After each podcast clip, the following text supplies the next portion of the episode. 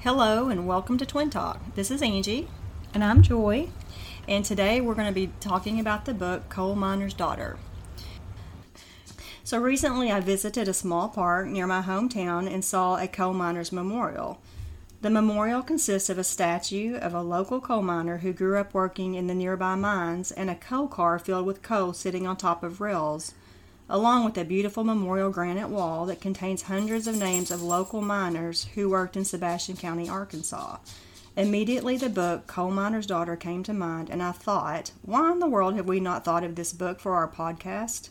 It was kind of one of those aha moments. Joy and I have frequently discussed what books we would like to read, and of course, all of our favorite books came to us immediately, but somehow this one escaped us. After some thought, I realized it was because we had both seen and loved the movie Coal Miner's Daughter, but neither of us had ever read the book. So, I ordered a paperback copy online, and we also listened to the book, Me, Patsy, I'm sorry, Me and Patsy Kicking Up Dust, the story of Loretta Lynn and her friendship with Patsy Cline. You may ask, why was this such an aha moment? It would be almost impossible for me to discuss all the connections and sentiments that I feel for this book, so I'll try to keep this short and to the point. First of all, I am not a coal miner's daughter, however, I am a coal miner's granddaughter. My paternal grandfather was born in Alabama and moved to nearby Greenwood, Arkansas to work in the coal mines in and around Greenwood. My maternal grandmother was living near Raccoon Creek, Kentucky when her family moved to Greenwood. She ended up living in a coal camp east of Greenwood called Fidelity. Coal played such a huge role in establishing the area in which we now live that I could not go anywhere without being reminded of what once was. The Midland and Frisco Railroad ran within a few miles of my house, and there are numerous coal mines within walking distance. My grandfather told us before he died that mines run under our house, and I believe he might be right. The other connection I feel is simply for the so called backwoods or mountain people in this book, who were Loretta's family. When I read the book and watch the movie, I feel as if I had been transported in time and could be watching my own kinfolk. Like I said before, my grandmother came from Kentucky, and Loretta Lynn grew up in Kentucky. All of my relatives on my father's side of the family came from very humble beginnings, and many of them had to move to find better jobs for themselves and their families. Many of them settled in Greenwood, Arkansas, and that is why my father and his sisters and brothers ended up here, and that is why me and my sisters are here today. The story of Loretta Lynn's upbringing resonates with me like no other can. when I watch the movie, which by the way is delightfully close to the book, and see Loretta and her parents singing and listening to the radio, Doo showing off in his Jeep, and Loretta's daddy begging her not to get married and waste her youth, I feel a sadness at knowing the hard times that people felt during those days of poverty. Yet I also feel the love they had for each other and the love and despair that Loretta felt for her father after he passed away. This is a story about life, success and failures, and the harsh reality that sometimes accompany both. Loretta tells this story with such brutal honesty and transparency, you can't help but love her. And this is what keeps me coming back to her story time after time. I think that you just hit on something really important there. She's so mm-hmm. honest. You can tell she's not fake. She just tells you how it really was, what she was really thinking, how things really were. She's mm-hmm. super authentic, and I that's a good point. That's I think why so many million I'll say millions, I don't know. That's why mm-hmm. so many people around the world can relate to her and her story because she's real. Okay, that's. I was just getting ready to ask you for comments. Do you have any more? no, I mean that was very well written. You're a mm-hmm. good writer, and yeah, I feel a special connection too. Like you said, we you can't drive down uh, Highway 10 is one of the key highways that goes is in this area, and like you said, all along Highway 10 are the old coal mines and the old. And I think a lot of people don't even realize they're there, but they're all over the place, and that's the reason um, so many cities around here even spring up was because of the coal mines.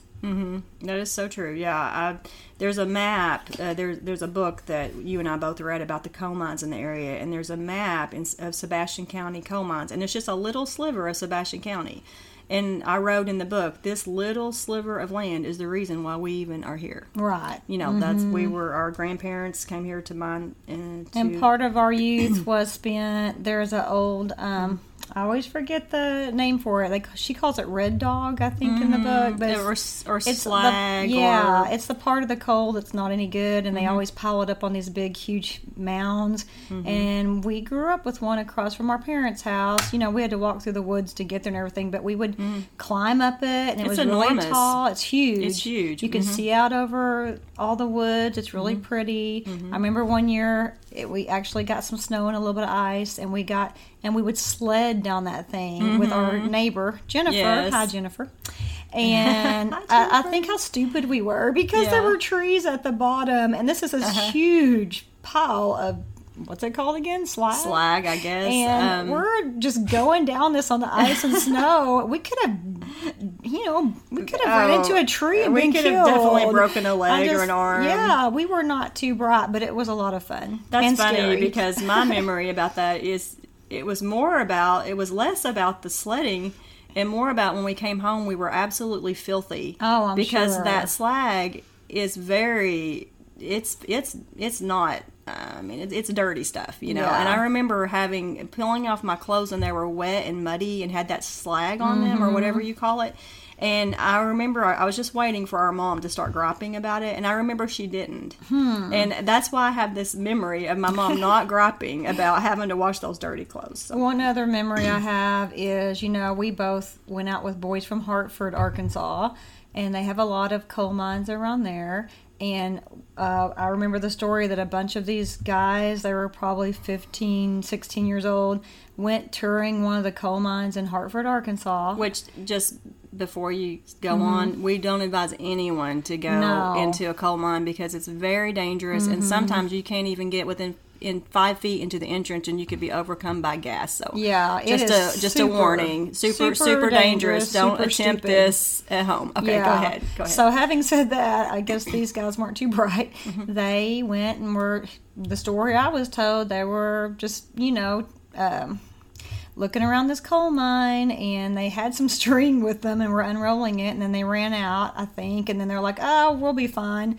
And they got lost and they wandered around this coal mine, I think, for a couple of hours and Mm. they finally found their way back. But that was a happy ending, but it could have ended very differently. That is so scary. Yeah. Okay, so I'm going to go ahead and do a book summary for those who have not read this book. And you know, I would imagine there's a lot of people who have not read this book simply because they are not country music fans. Mm-hmm. Um, you know, it's easy to go, oh, well, I don't like country music, so I wouldn't like this book. And it's so old. It was published in the 70s. Yeah, I believe People around don't- may- 76 or so. Yeah, people may not even be aware of it. So the book, the book is about Loretta Lynn. Uh, let me just read the book summary here. Loretta Lynn's classic memoir tells the story of her early life in Butcher Holler, Kentucky, and her amazing rise to the top of the music industry. Born into deep poverty, married at 13, mother of six, and a grandmother by the time she was 29. Loretta Lynn went on to become one of the most prolific and influential songwriters and singers in modern country music. She was the first woman to be named Entertainer of the Year by the Country Music Association and the first woman to receive a gold record in country music. Yeah, there you can't debate her um, what she did for women in country music. She definitely paved the way. She did things no other woman before her had ever done. So if nothing else, you know, uh, she should definitely be honored for those things. Definitely. Okay, so let's talk about the book. Um, first of all, I would like to hear your overall impression of the book.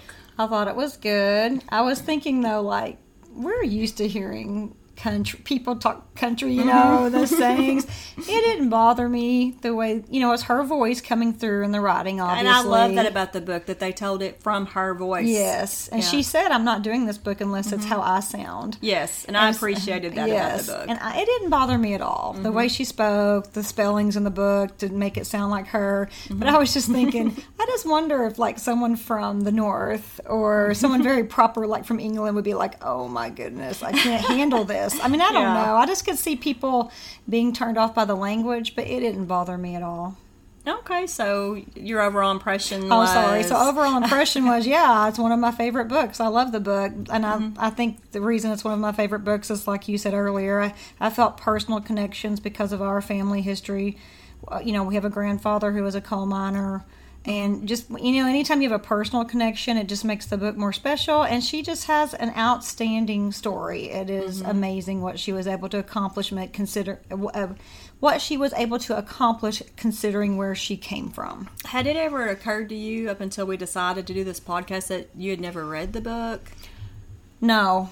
I had- no. it never I occurred to me You know, either. Mm-hmm. I just watched the movie, and I know you're going to bring this up in a minute, so I'll go ahead and say it. But you know, it's one of my all-time favorite movies. I just Mm-hmm. think Tommy Lee Jones and Sissy Spacek. Oh my goodness! Mm-hmm. You know, probably two of the best performances. I guess by them. Mm-hmm. I mean, I've seen Tommy Lee Jones in a lot of stuff, and to me, that's one of his best performances. I've only seen Sissy Spacek and Carrie, Oh, right. so I don't have much to compare that. But yeah, didn't she win an Oscar? Yeah. for her performance. She okay, did. well, she Mhm. deserved it because Yes, she had that part down to a T. I agree.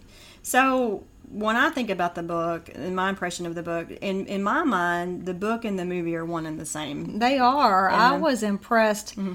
Usually, you know, the book there's they take so many. There's so many things that they have to cut out. I was surprised at how closely the movie followed the book, Mm-hmm. Yes. right down to the dialogue. Yeah. It, it was very close to the book, and I was happy about that. I actually tried to do some research to see if Loretta Lynn how much input she had in the movie, and I really couldn't find much on Mm-hmm. that. But to me, it was obvious that she had a lot of input because it was so close to her to her book. So, um, and the other thing I realized is that when I read or when I watch the movie now, I have a different perspective um, as a, as an adult versus as a teenager. Mm-hmm. Yeah. Because you know, I was thinking about this. I thought, okay, the first time I probably ever watched this, I was a teenager. Mm-hmm. But since then, I've experienced childbirth. Right. I've I've been married. Mm-hmm. I've lost my father. So a lot of the things that you know I'm watching happen in her life, I've now experienced as an adult. So it actually, you know, um, Oh, it was much harder for me to watch it. Mm-hmm. We both decided to watch it again before we did this podcast, and you're right. I probably hadn't seen it since I was a teenager. Mm-hmm. It was so much more emotional me emotional to watch this time around because you're right. Of those things you just mentioned that I've experienced now that I had not experienced the first time I watched it. Yeah, I know many of the struggles she was facing, you know, trying to be a mom and be a writer and a singer. Mm-hmm. I, you know, this is kind of funny, but I was thinking even in doing our own podcast, we're dealing with kids and dogs and husbands, you know, even this small little thing we're trying to do, Right. we, we have these kind of obstacles too. And one of my favorite scenes, you know, is she's sitting on the front porch and she's trying to write a song. And do you remember the She kicks she, the washing She's got machine. the ancient washing machine that's rattling, and she goes over and gives it a big kick, you know. And she's she's playing a guitar and she's humming a tune while the kids are running wild and it's raining, and you know. And Mm-hmm. that- anyway, that was funny. I love that scene. Um, and you know, the other thing I need to mention is that the book was on the New York Times bestseller for eight weeks. I didn't realize that. So, this, you know, you you made a good point when you mentioned, you know, I wonder what people thought that like maybe we're from uh, different areas of the country who weren't used to that culture or Mm-hmm. And that type of language. Yeah, and. Uh, and I thought, okay, if it was on the New York Times bestseller for eight weeks, that's a wide variety of people. Mm, it right? And. I mean, there's a lot of people reading that book. So, Right. you know, why do you think it had such an appeal to such a large audience? Well, that's what I said earlier because it's authentic. And a lot of people aren't familiar, I think, with that area she's from. And uh, just her life story is just, it's a miracle that she came from such poverty and reached, uh, had such success. So it, it's a good story no matter who you are. you Yeah, know? I don't know. I don't know about you, but you know, I, I'm I'm a big fan of reading about someone who has a totally different life than what I'm accustomed to. Right, You know, right. that's probably fascinating to a lot of people that people actually live that way. You know. Um, so just curious, was there anything in the book about Loretta's childhood that was new to you that maybe you didn't know? Not really. I knew that they were poor. I knew they she grew up in severe poverty, but just the specific examples. Like I think she said they had a cousin who would steal chicken a chicken when he knew they weren't Mm-hmm. eating, and then the, and literally in the middle of the night, the mother would get up and kill it and fry it for them and have them get up and eat. Another That part stuck out to me too. Yeah. Yeah. The fact that a snake could come up through the floorboards and the dad could remember the dad had that pet black snake and I was like, Wow, could you imagine living in a house where a snake can fit through the floorboards and Yeah. just things like that. Uh-huh. It- there's it was just such severe poverty and man it makes you thankful for what we have today. Mm-hmm. Okay, so you know you mentioned they had a, a cousin that you thought that stole chickens or whatever. Mm-hmm. So I kind of went back because the the thing that surprised me, and I don't know how I missed it in the movie the first time around, was the death of Lee Dollarhide, and I was mm-hmm. trying to to pin down his exact relationship, his relation to them. Mm-hmm. And so in the book, and, and I may have read this wrong, but this is the way I remember it. She said, uh, I, she said her daddy had a cousin named Lee Dollarhide, but then toward the end of the paragraph, she called him Uncle Lee.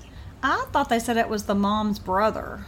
Well, maybe it was the mom. I, I don't remember. It was it was either the mom or the dad, but she said it was their cousin. Mm-hmm. That Lee Dollarhide was the cousin. But then I swear later on in the paragraph, she they they called him Uncle Lee, which a lot of times that's kind of a common term Yeah. of endearment. They'll call you know. I would have to go back and reread, but I thought it said he was an uncle, and they talked about how he and his buddy, or maybe it was another brother, would hide out in their attic while the authorities would look for him for making moonshine. Mm-hmm. Yeah. and I was just thinking, you know, that far back in the country, and Mm-hmm. do they really care that they were making moonshine? I guess they did, or they wouldn't have been chasing them. Okay, so you want to you want me to do a twin moment here? Sure. Okay, so. Uh, Got to have one per I- episode. Yeah, I jotted down, you know, the things, you know, about um, her childhood that I didn't know, and I, I actually said I believe she even mentions in the book occasionally they would lie for their kinfolk when the sheriff would come around asking about them. Yeah.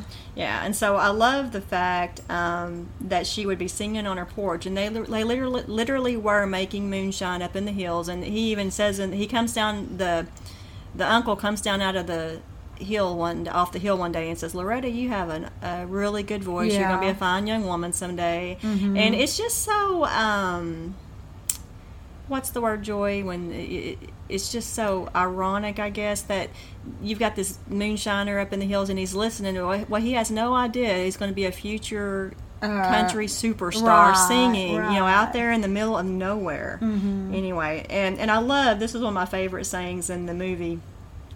Um, so Lee is trying to get Mooney, Loretta's future husband, to run Moonshine, Mm-hmm. and he tells him, if you're in Kentucky, you've got three choices: coal mine, moonshine, or move it on down the line. and I, I thought that was funny, but it's really true. They did not have a lot of options, so you you kind of you know you on the one hand you can say why are those people up there making moonshine, but they really didn't have. A lot of options, you know. It was either work in the coal mines or go off and find a job somewhere Right. else. Yeah, very limited opportunities. and there was one thing I noticed in the movie that I would never have noticed had I not read the book first. Okay. You know, sometimes that's what I love about books. You you get to see all the little details, and, they- Right. and then in the movie they stand out more because you've noticed it in the book. Right. But um, it's the scene toward the beginning of the movie where Ted, which is Loretta's father, has a really bad headache, Mm-hmm. and her mother Claire is at the table reading coffee grounds. Yeah. Did you catch that? Yeah. Okay. Mhm. Okay. She says she sees a man and a woman crying. Did you catch that? Mm-hmm. Yeah. Okay. What? What? I'm just curious. What do you think? Well, she was- because it was, I think it was referring to Loretta getting married at 13. okay, that, I thought the same thing. I, I assumed she was foreshadowing Yeah. Loretta leaving the house in the near future Yeah. Mm-hmm. to get married. Uh, Same here. Okay, and then the, to me, th- this is it's not funny, but it is. Uh, Clara says, "Bad times are coming," and Ted says, "Lord, you don't have to be a fortune teller to see that." You Yeah, know? that was funny. yeah, I'm like they're living there in poverty with all these kids, and Yeah, when she said bad times were coming, I'm like, well, what is it you have now? is that not bad times? You know, they don't have enough food. They can barely clothe and feed their kids. Uh-huh. Uh, to me, that's pretty bad. So, was there anything in the book that shocked or surprised you? Something you didn't know about? Yeah, um, and then the movie didn't hit on this, and um, so I didn't know. But that fact that she believes in reincarnation, Yeah, she thought she me. might be an Irish girl in the her, one of her past lives, and Mm-hmm. an Indian princess type person in one of her lives. She even talked about performing a séance Mm-hmm. at Hurricane Mills, and she's trying. She said one of the key people she wants to get hold of is her dad, and Mm-hmm. Talking about the. Did she talk about the ghost at Hurricane Mills and Coal Miner's Daughter? Because I'm thinking I'm getting some of my books mixed up. It's hard. I don't really know cause because the fact that you and I Um, read Patsy and Me kicking up dust, Yes. and then also Coal Miner's Daughter. A lot of the stories intertwined, and she mentioned them. And I looked up some YouTube videos Mm-hmm. just for some background information, and I might have even been on a YouTube video. But I guess the big thing was that she actually believes it's like she's Christian, but she also mixes in the Mm-hmm. folklore that she grew up with from the mountains. And so Mm-hmm. the fact that she believes in reincarnation and did seances, I was pretty shocked Yeah. to find find out her beliefs. I have to admit, I was shocked with that too. But then I thought, you know, growing up in the hills, that is one thing. Lots of There's a lot of superstition in the hills. I mean, that's just a part of their culture. It really is, and they almost, it's like you said, they they kind of intermix uh, Christianity and Folklore, folklore and superstition. superstitions. It's kind of is. It's just a part of. It's just Yeah. Mm-hmm. part of their life. So. Um, the thing that surprised me in the book was she was talking about how they're, you know, when, once she made it big and got to the Grand Ole Opry, she said she was surprised at some of the people that she had respected throughout her year, through the years listening to them on the radio, how there was a bunch of dirty old men at the Opry. Yeah. and, and she said that there was one in particular, and I, I sure would hate to. I thought she said Bill Monroe, but I sure would hate to say his name and it wasn't him. And, and you know, I don't want to disparage anybody's name, and it's Mm-hmm. Not them. But I thought she said Bill Monroe pinched her on the butt or something Yeah. right before she went out on uh, as she's walking up some stairs. Or and it really did bother her because he, or was it Bob Wills?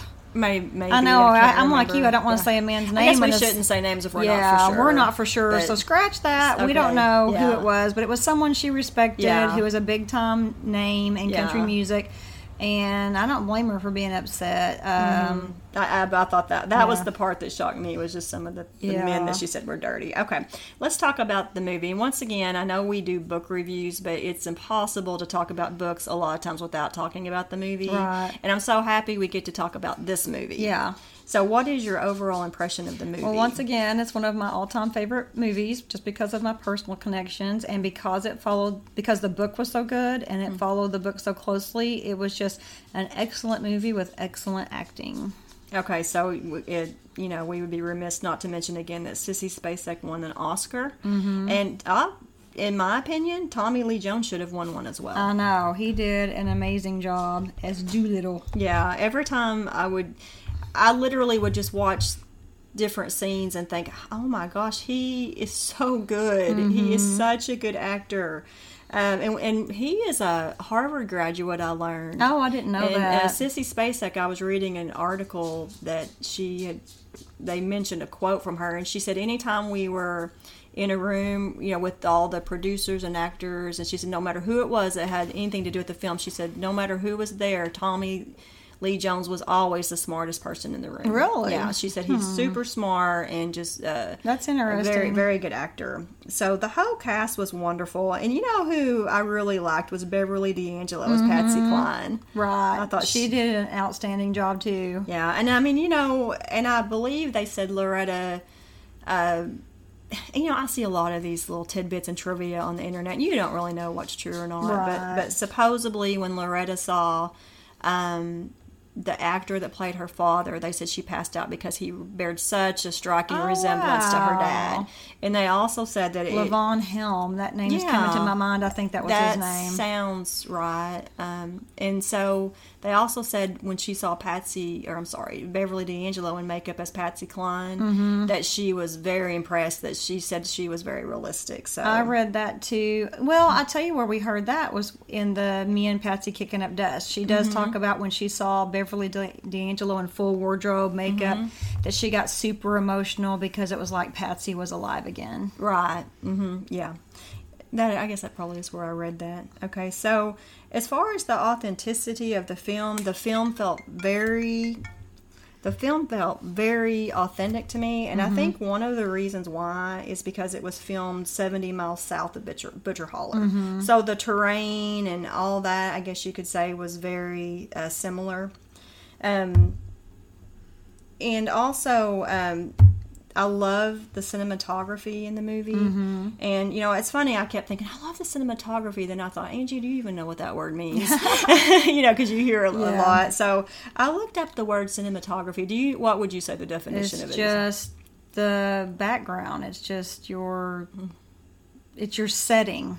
That's kind of what I It's thought how too. it's how you film the setting. Okay. I would think. I could be wrong. So the definition I found was cinematography is the art of making motion pictures. Oh, okay. So- just how you film things, how you put it together. I, I guess so. Well, in my mind, cinematography was more about the backdrops and Me the too. scenery, That's things what I like think that. of. Okay. But as far as the movie goes, you know, I guess I'm getting a little, you know, maybe a little technical here, but the way the scenes were framed were Mm-hmm. were just so good. Um, and I read where the director said that what he would do is he would watch the actors perform their lines and then he would frame the shot around them. Oh, okay. So, in other words, instead of having a, a scene planned out and you're, okay, you're going Mm-hmm. to stand here and this is going to be the background, he would watch them and then it would come to him. so he what- let them determine kind of the setting, the background. Yeah, yeah. And we're now we're going to talk for a minute about what were your favorite scenes in the movie. And part of the reason I picked the scenes I did was because of the way they were framed and just the,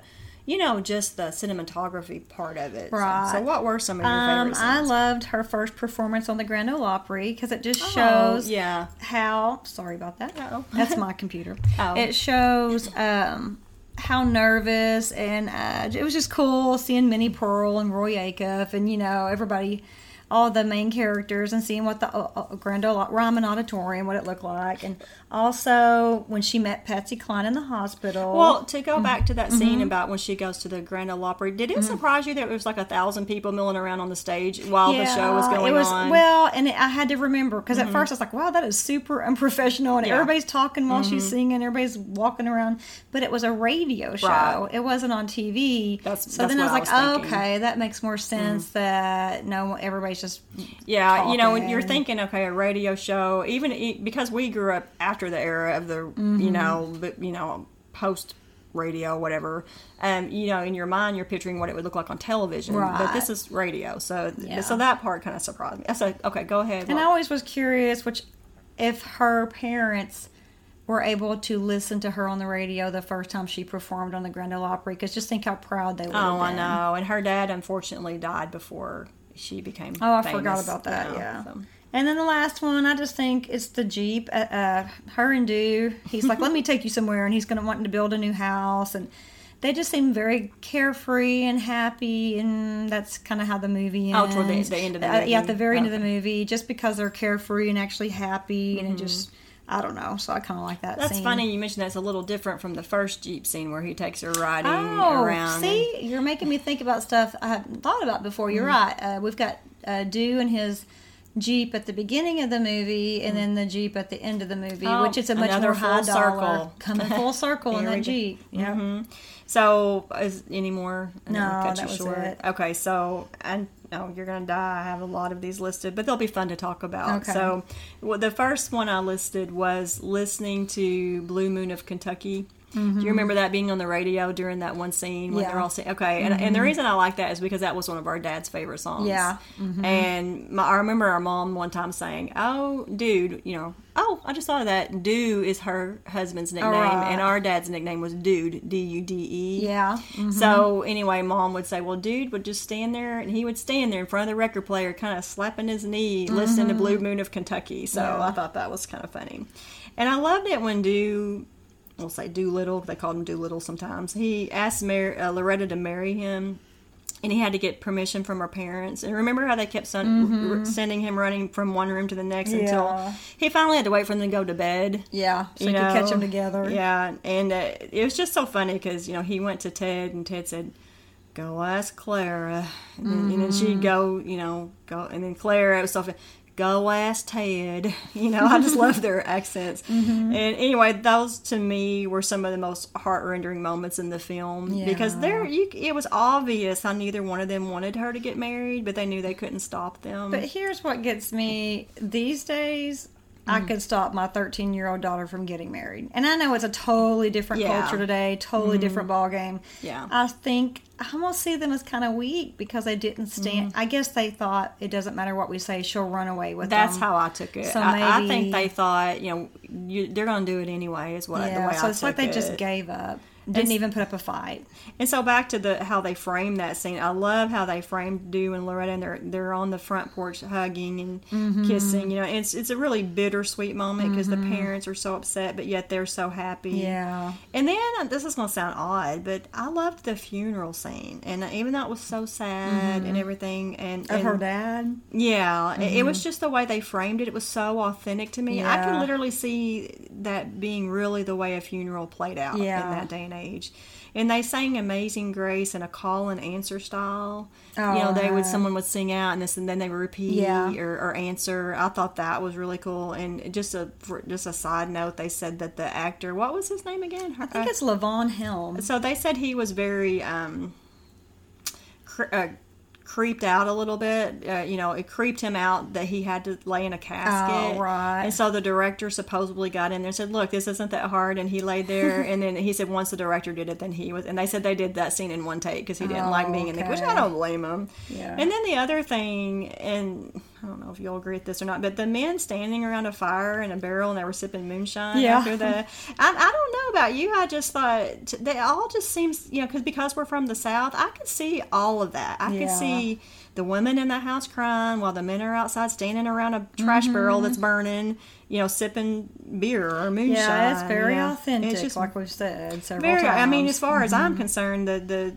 the culture we grew up in, it is very. That was definitely very yeah. authentic. So someone wants to know what the South is like. It's pretty accurate. It's very accurate, yeah. And I, and then when she's on the the hillside at her daddy's grave, um, you know, crying, and she's got the plastic flowers, and, and they said in the book that he was kind of colorblind and he could only see yellow, so she bought him yellow. Yeah, that was flowers. That was very sad. And then, but when Doo put, took her back down the hill in a bulldozer.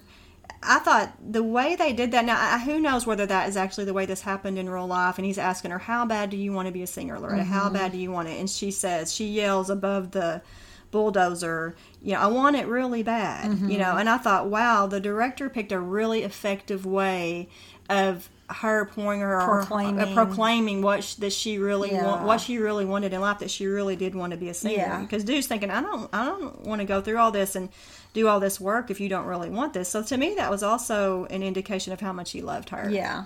But I thought that scene was very touching, you know, to his of his true devotion to Loretta. And then the scene um, where the DJ, you know, okay, so Loretta and Doo, they decide if she's going to make it big, they're going to have to get out and talk to the DJs, so the DJs will play a record, and they take off on this little cross country trip, you know, all through the South, trying to go to Yeah. different radio stations, and then they get to this one station, and they ask the DJ if he's played her record, and he says, "Yeah, I played it, and it just kind of laid there, Yeah. you know," and so they.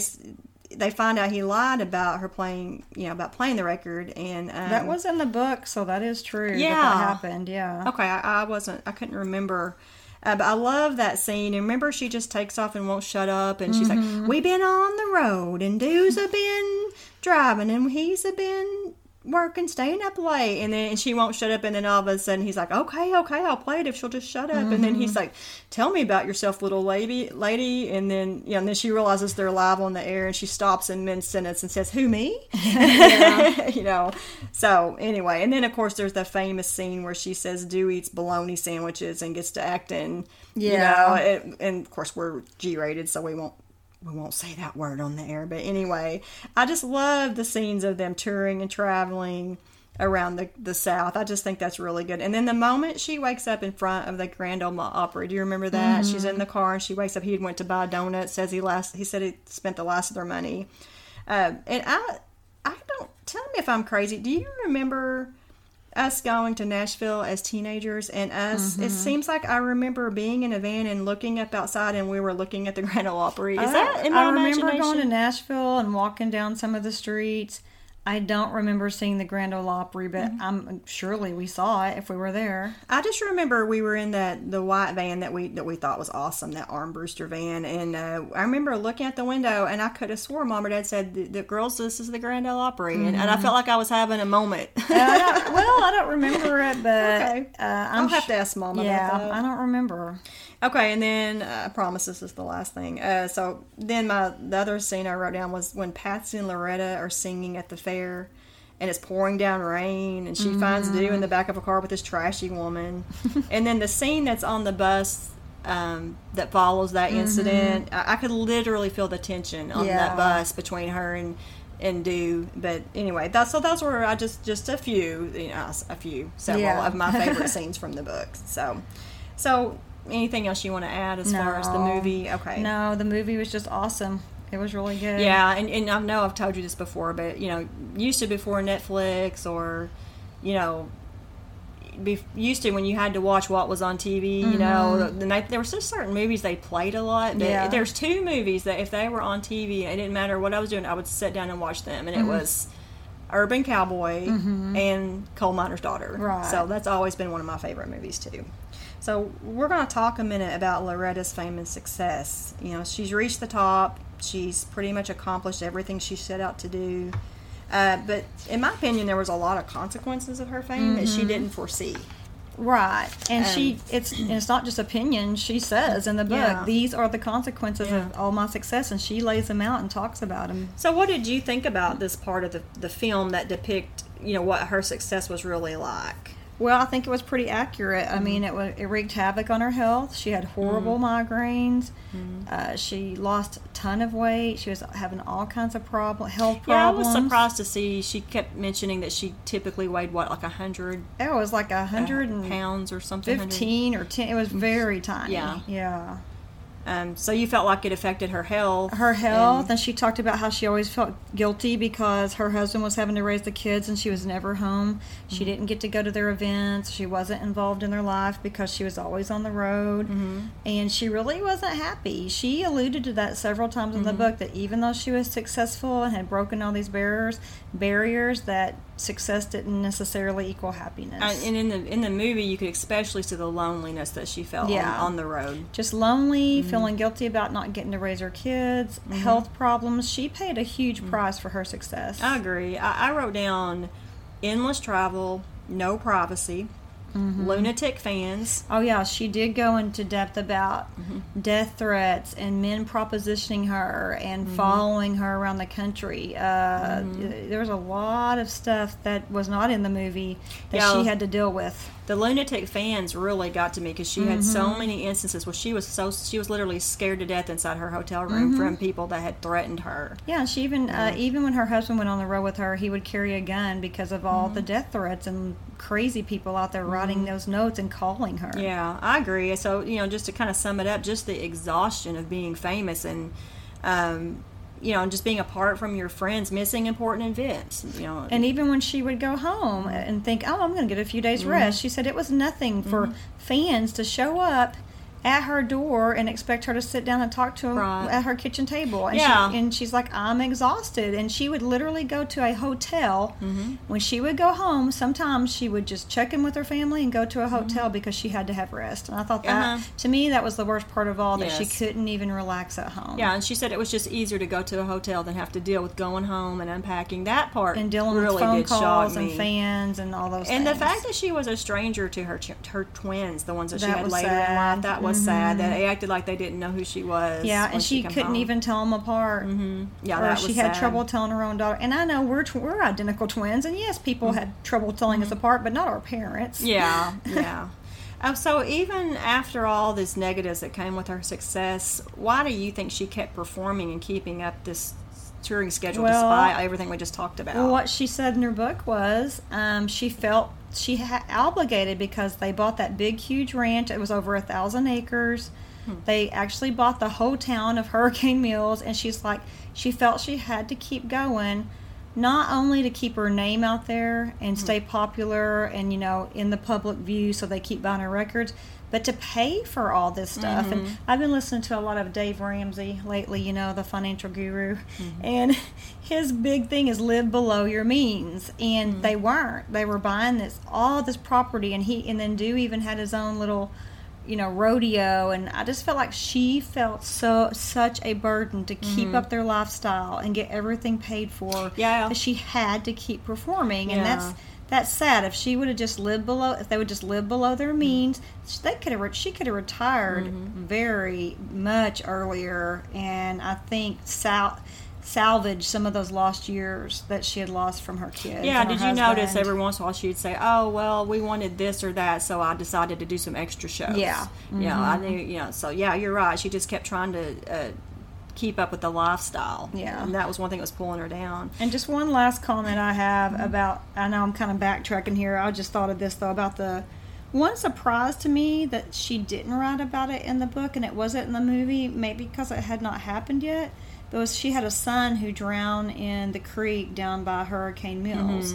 And did that happen after the book was written? Mm-hmm. Yeah, I believe so. But it, Okay. she mentioned it in the Patsy and Me book. Oh, okay. it was I was wondering why she didn't write about it, so Because- it must have happened. Yeah, it happened uh, between the two books. you know. Okay. So, and her mom, her mother, remember, had the premonition that she was going to have That a child one- that yes. would drown in that creek, and then he uh, he did pass away in that creek. Okay. And I don't know why I can't think of his name because I can't uh, either.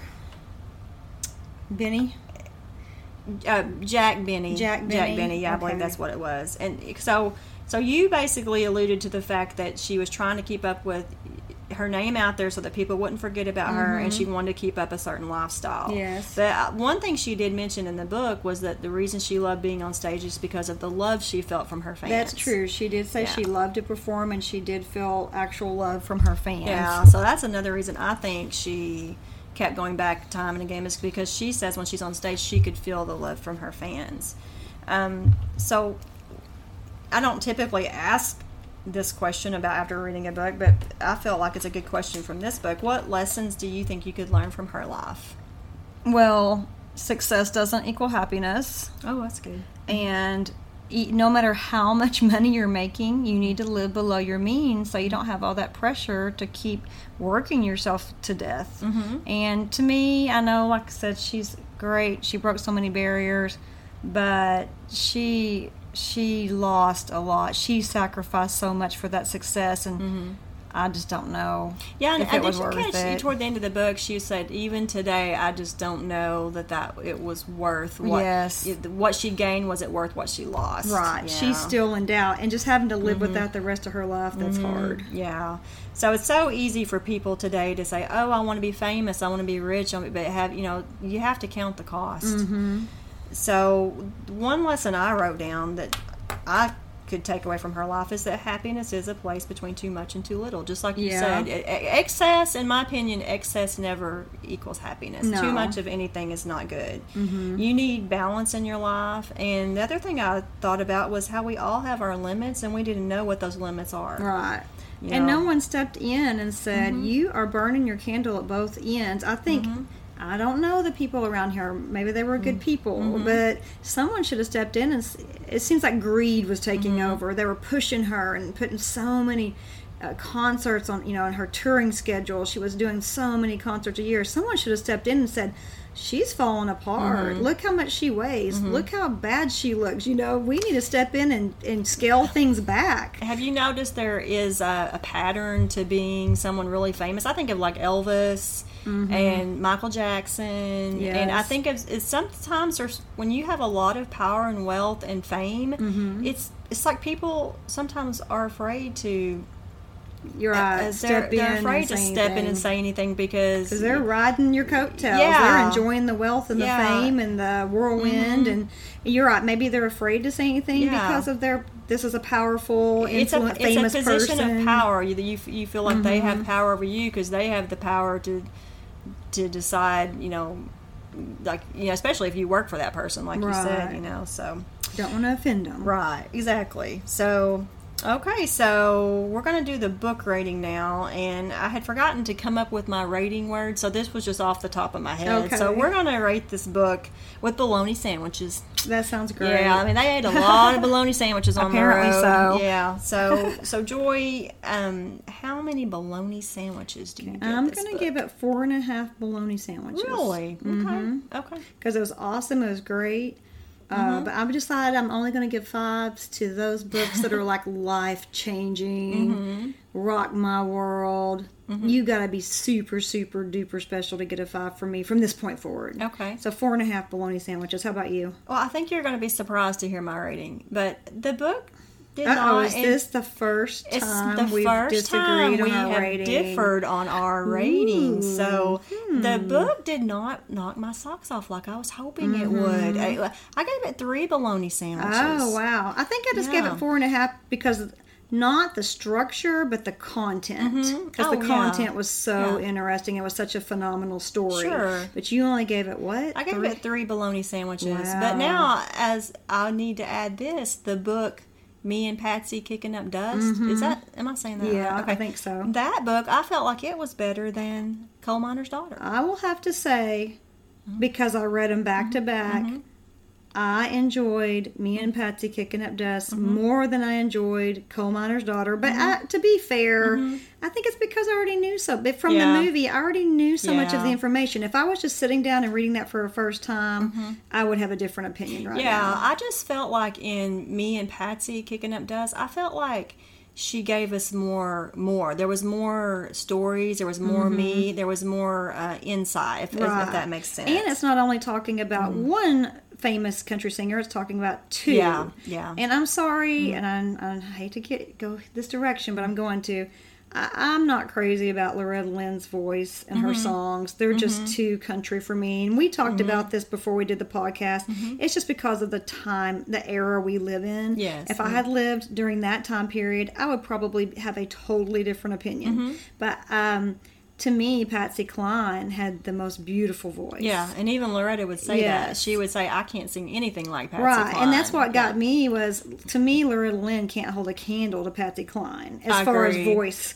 And Yeah. so reading about their friendship was awesome, but I mm-hmm. really was interested in hearing about Patsy. Yeah. And we talked about this too, and I'm going to bring this up, but we all know Loretta Lynn has a little sister named Crystal Gayle. Mm-hmm. Well, that's not her real name. They changed it. It was her real name's Brenda, so they wouldn't confuse her Mm-hmm. with Brenda Lee. I also, man, I hope Loretta Lynn never listens to this one day because I, I think- know because, I, and I'm glad you're bringing this up because I want to make this point very clear. I'm, I'm not sure what that thumping is. I'm sorry. Uh, I'm not a huge fan of Loretta Lynn's music, but I'm a huge fan of her. Yes, exactly. I think you just Mm-hmm. Yeah. Mm-hmm. hit it on the head. I'm a huge fan of what she accomplished, Yes. her character, what she was able to pull off. I'm just not a big fan of her music. Mm-hmm. Right. But her little sister, Crystal Gayle, Yeah. love her music. Yes. I Yeah. listen to it quite a bit. And you said you listened to it quite a Yeah, bit. Yeah. So and now that just the fact that you brought up Crystal, because I hadn't thought about this till this moment, but if you were to go home, you know I love to listen to records, vinyl records, Mm-hmm. and I'm one of these people. Well, I don't just say I listen. Oh yeah, I listen to records. I actually do listen to vinyl Yes, records all the mhm. time. If you go look at my collection, guess which two albums are probably near the front that I because I listen to them all the time. Can- Definitely Crystal Gayle. Crystal Gayle's greatest hits is one that I, I've probably worn it out. And, Mm-hmm. yes, I love her greatest hits and Patsy album. Cline. Oh, okay. I have a Patsy Cline. Guess who I don't have?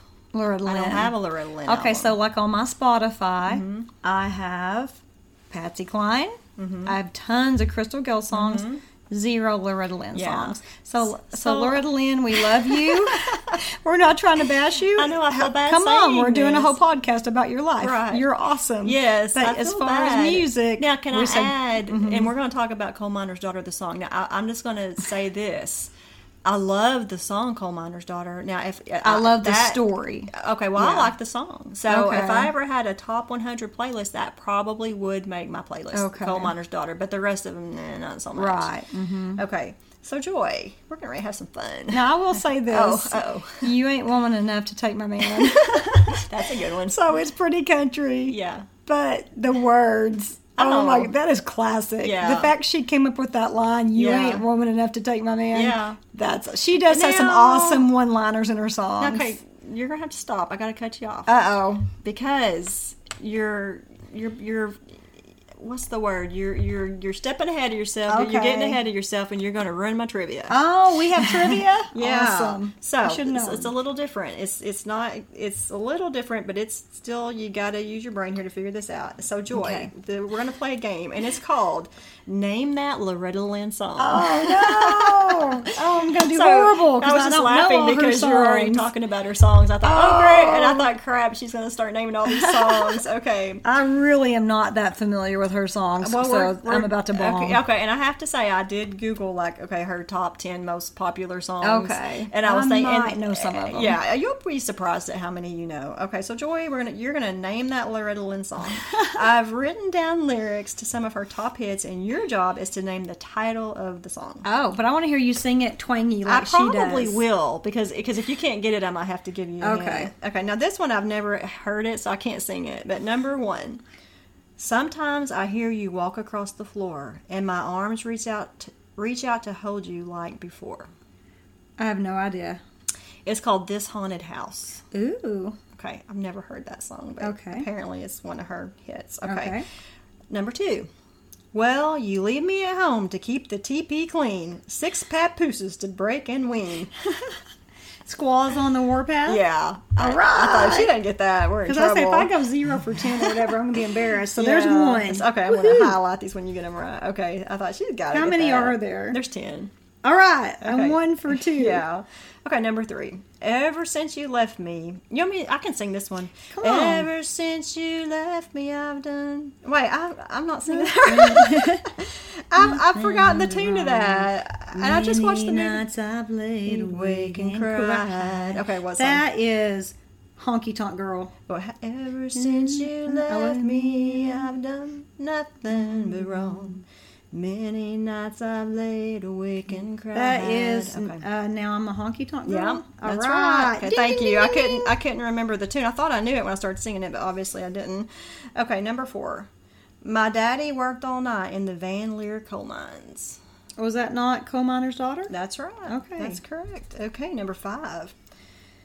I love this. I actually like this song. Okay. Well, I thought I'd been loved, but I never had, till I was wrapped in the arms of a Mississippi man. Oh, that's her and Conway Twitty. Yeah. That's Mississippi. Oh wait, Louisiana woman, Mississippi man. Yeah, so let's- we can ah, sing that one I together. I forgot about her and Conway's songs. I do know some of those. You ready? Louisiana woman, Mississippi man, we get together anytime we can. Mississippi River can't keep us apart. Too, Too much, much love in this Louisiana heart. Oh. I guess we don't need to sing anymore. We might be losing some listeners right now. I, I heard a couple of dogs howling I think so. Outside. surprised Tucker didn't come here howling at Yeah, that. Okay. really. All right. Number six. This is a song I had never heard. I'm curious if you've heard of it. Okay. This old maternity dress, maternity dress I've got is going in the garbage. The clothes I'm wearing from now on won't take up so much yardage. Is it the pill? It is. Honestly, Yeah. I don't think I've ever heard that song, but she Uh-huh. talked about it Mm-hmm. some in that in her book, "Me and Patsy Kicking Up Dust," and so Apparently I, there was a lot of controversy a lot of controversy around it. But that makes sense if that was from the pill. Okay. So this next one, number seven. I'm doing pretty good. I have to brag on myself. I thought I was going to be like not be able to get any of these. Okay, uh, this one I do remember the tune. I'm about as old fashioned as I can. I can't do it. I'm gonna laugh. If you're looking at me, you're looking at country. Crap! I just thought I could get that out without laughing, but I can't. yeah, so it's I'm about as old fashioned as I can be, and I'm hoping you're liking what you see. You're yeah, if you're looking at me, you're looking at country. So Joy and I talked about this episode before we started, and how we've never had to edit an episode before. I think this may be the first one we have to edit. Right. Okay, number eight. But the man I love, when he picks up trash, he puts it in a garbage can. Okay, that is. Um, you ain't woman enough to take my man. That's right. You were talking about that just a while ago. Okay.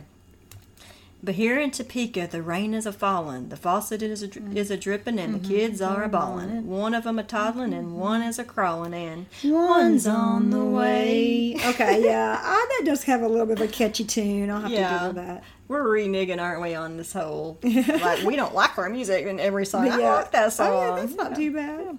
Number 10. Well, you thought I'd be waiting up when you came home last night. You've been out with all the boys and you ended up half tight. Don't come home uh, drinking with loving on your mind. Yep, that's right. Wow. Gosh, Joy, you actually got. I did a lot better you than I got thought I nine out of ten. Oh. Yeah, the only one you didn't know was this haunted house, and, and I don't blame you because I didn't know that one either. Okay, so in closing, we're going to go ahead and close now. Um, I and I've already said this, but I want to just say it again. I realize I am not a huge fan of her music, but I do love the song "Coal Miner's Daughter," like I said a while ago, Mm-hmm. and and I am a huge fan of her because. Uh, I love I love Loretta Lynn and what she stands for and, and what she endured and what she's accomplished. Mm-hmm. Um, and the other thing I guess I need to add is I do love bluegrass music. Mm-hmm. So, uh, just as a side note, not if that has anything to do I with don't know anything. a lot about it. I just remember yeah. our dad.